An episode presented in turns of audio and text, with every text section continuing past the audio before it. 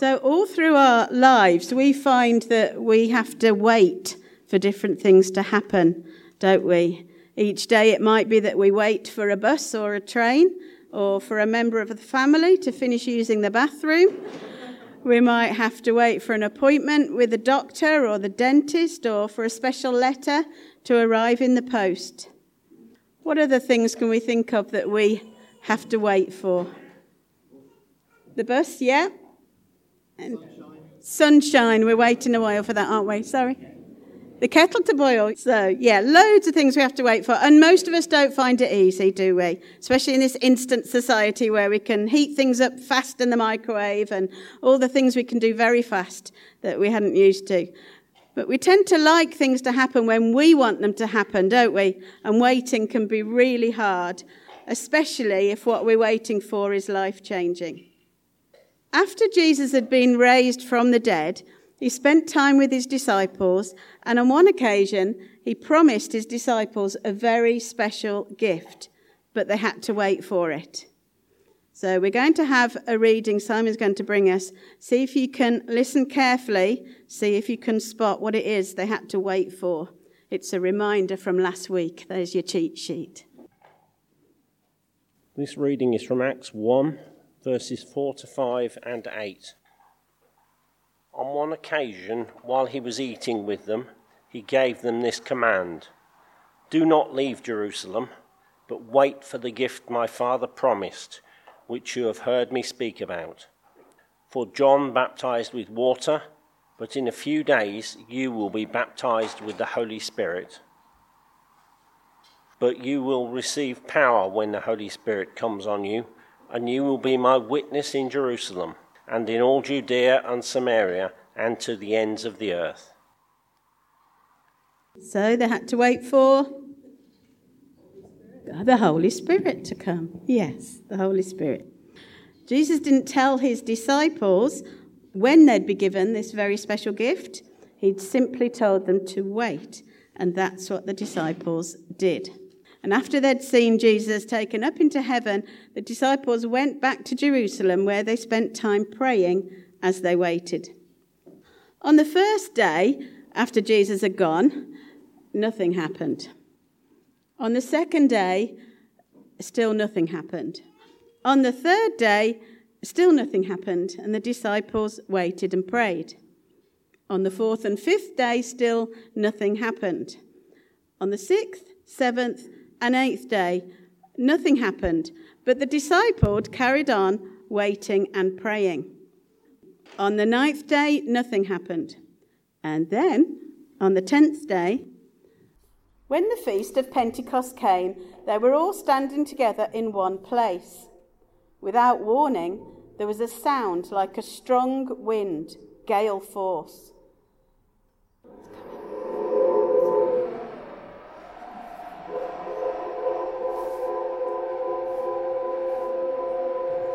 No one could tell where it came from.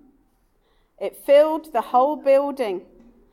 Then, like a wildfire, the Holy Spirit spread through their ranks. The disciples started speaking in a number of different languages as the Spirit prompted them. Praise God! Praise God!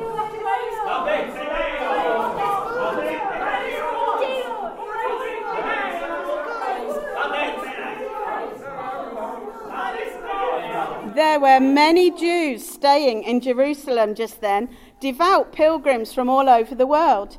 When they heard the sound, they came on the run. Then, when they heard one after another their own mother tongues being spoken, they were thunderstruck. They couldn't for the life of them figure out what was going on, and kept saying, "Aren't these all Galileans? How come we're hearing them talk in our various mother tongues?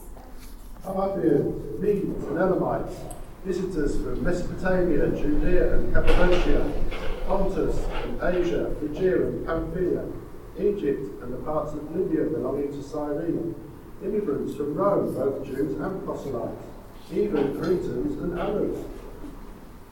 They're speaking our languages, describing God's mighty words. Their heads were spinning. They couldn't make head or tail of it. They talked back and forth, confused. What's going on here?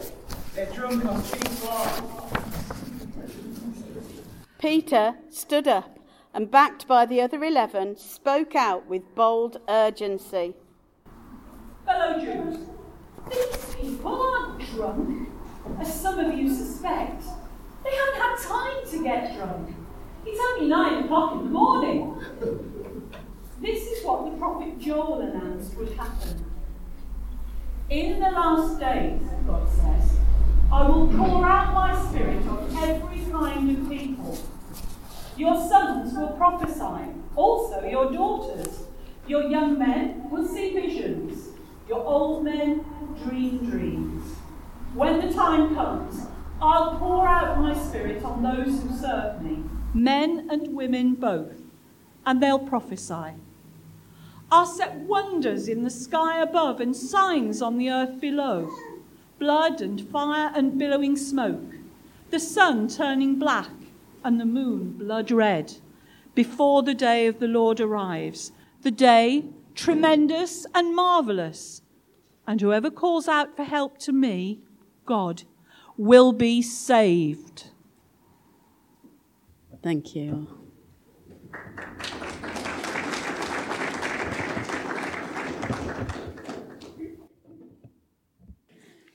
Well done. Today's one of those readings that people dread, isn't it, with all the different names of places. I did once tell someone they could just say, we're from all over the world. My talk today's in two parts, so don't get too excited when I sit down in five minutes. Has anyone had breakfast this morning? Some of you? Morning tea or coffee? I missed mine, so uh, I brought my kettle, slash the church's kettle, so I'm just going to... Uh, I assume you don't mind me having a cup of coffee during my sermon? No? Jesus had given his friends an important mission. We had that reading from Acts chapter one at the beginning, where he told them that he, he was going to, they were going to be his witnesses all over the world. And a couple of weeks ago, we heard about how Jesus in Matthew's gospel said, go and make disciples of all the world. And he promised to send them help. But that was days ago. They've been waiting, one, two, three, as Susan said, up to ten days. They were all gathered together in one place. It doesn't say that they were locked away this time, which is interesting. So they were still sort of gathered together, sort of out of the way, but it doesn't look like they were quite as afraid as maybe they had been before. But they were still definitely confused. What was going to happen? And then it began.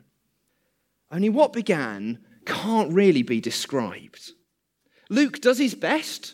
He said it, it was like the sound of a violent or a rushing wind.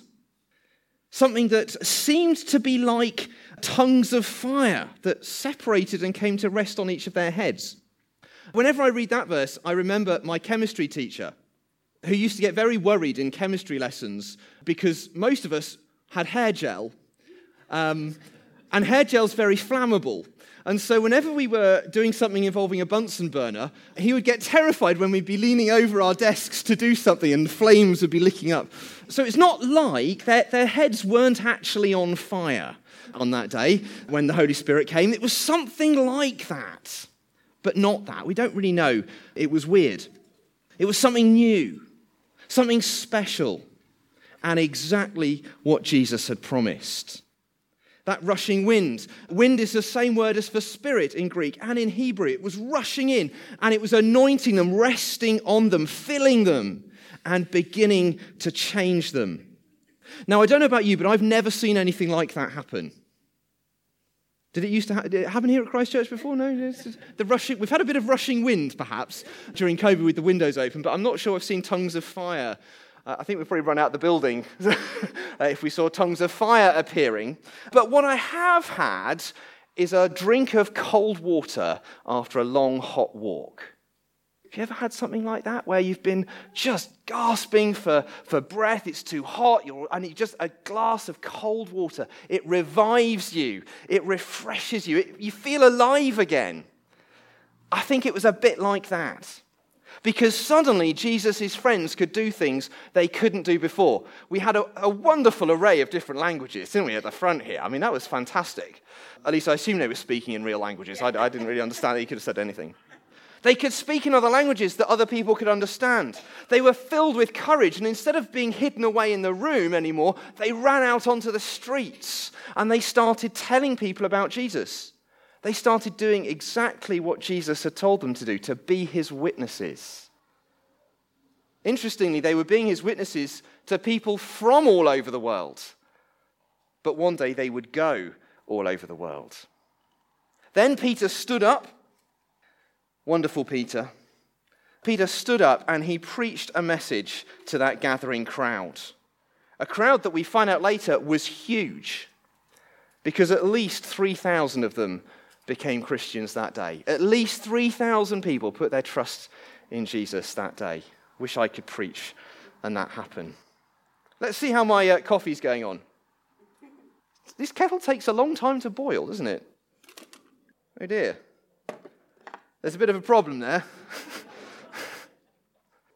The kettle didn't work. Can anyone guess why the kettle didn't work? Wasn't plugged in. This kettle can't do the thing it was made to do without the electricity it needs. Without the Holy Spirit, we are like a kettle without electricity. We can't do the things we were made to do. We can't be the people God is calling us to be. The disciples could never have done what they did without the Holy Spirit. All the Father does, he does by the Spirit, in the Spirit, through the Spirit. He enables us to trust God.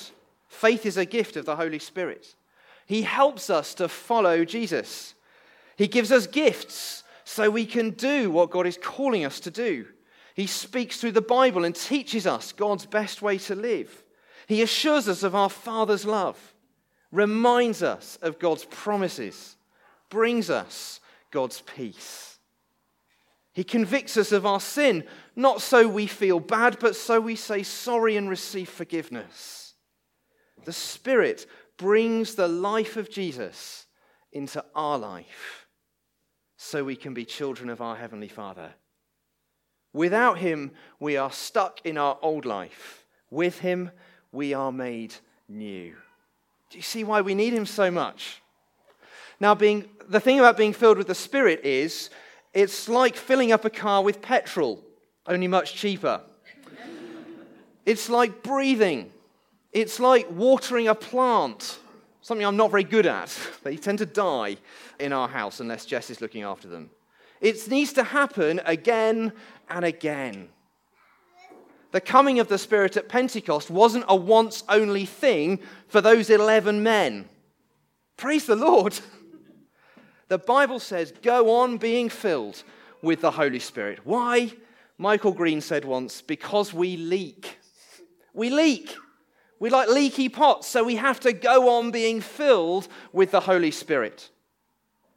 But we also need to ask for the Holy Spirit, because when he comes, it hurts. So sometimes we shy away. We prefer comfortable ignorance to the piercing truth of the Word and the Spirit. Like fire, the Holy Spirit brings warmth and light. I say I wish I'd brought a coat with me this morning to church. But like a consuming fire, he burns away our sin and our pride. And that can hurt. Like a mirror, he shows us the truth about our sin and our broken and rebellious hearts. But he also shows us how he is transforming us to be more like Jesus. That can hurt, but it is good. It is good. We are none of us born as God wants us to be. He calls us to change. We all need to be healed, to be renewed. And that can only happen by the Holy Spirit at work within us. It can hurt, but it is good. Because bit by bit, he is transforming us to be the people God is calling us to be. Friends, I don't want to be stuck as birth Ben. I don't want to be birth Ben all my life. I want to be born again Ben. I want to be made new. I want to be transformed every single day by the power of the Holy Spirit. I want to be more like Jesus tomorrow than yesterday. That only happens by the power of the Holy Spirit, transforming and renewing us from the inside out. So I've got a little prayer for us to use. I wonder if you'd be willing to pray this every day. It's not very many words. It goes like this. Come, Holy Spirit, be poured out on me, fill me, and make me new. Come, Holy Spirit, be poured out on me, fill me, and make me new. It's not a particularly complicated prayer, but it's a prayer that can be the start of something very special.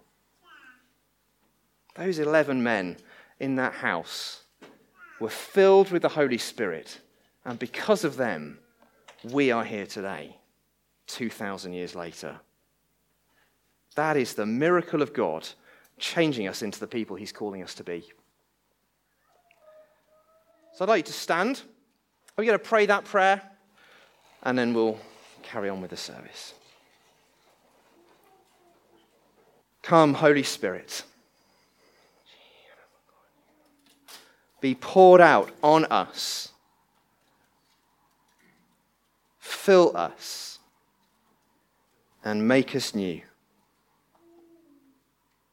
I'm going to say the prayer in the singular using me, and if you want to echo that in your heart, please do. Come, Holy Spirit, be poured out on me, fill me, and make me new. Amen.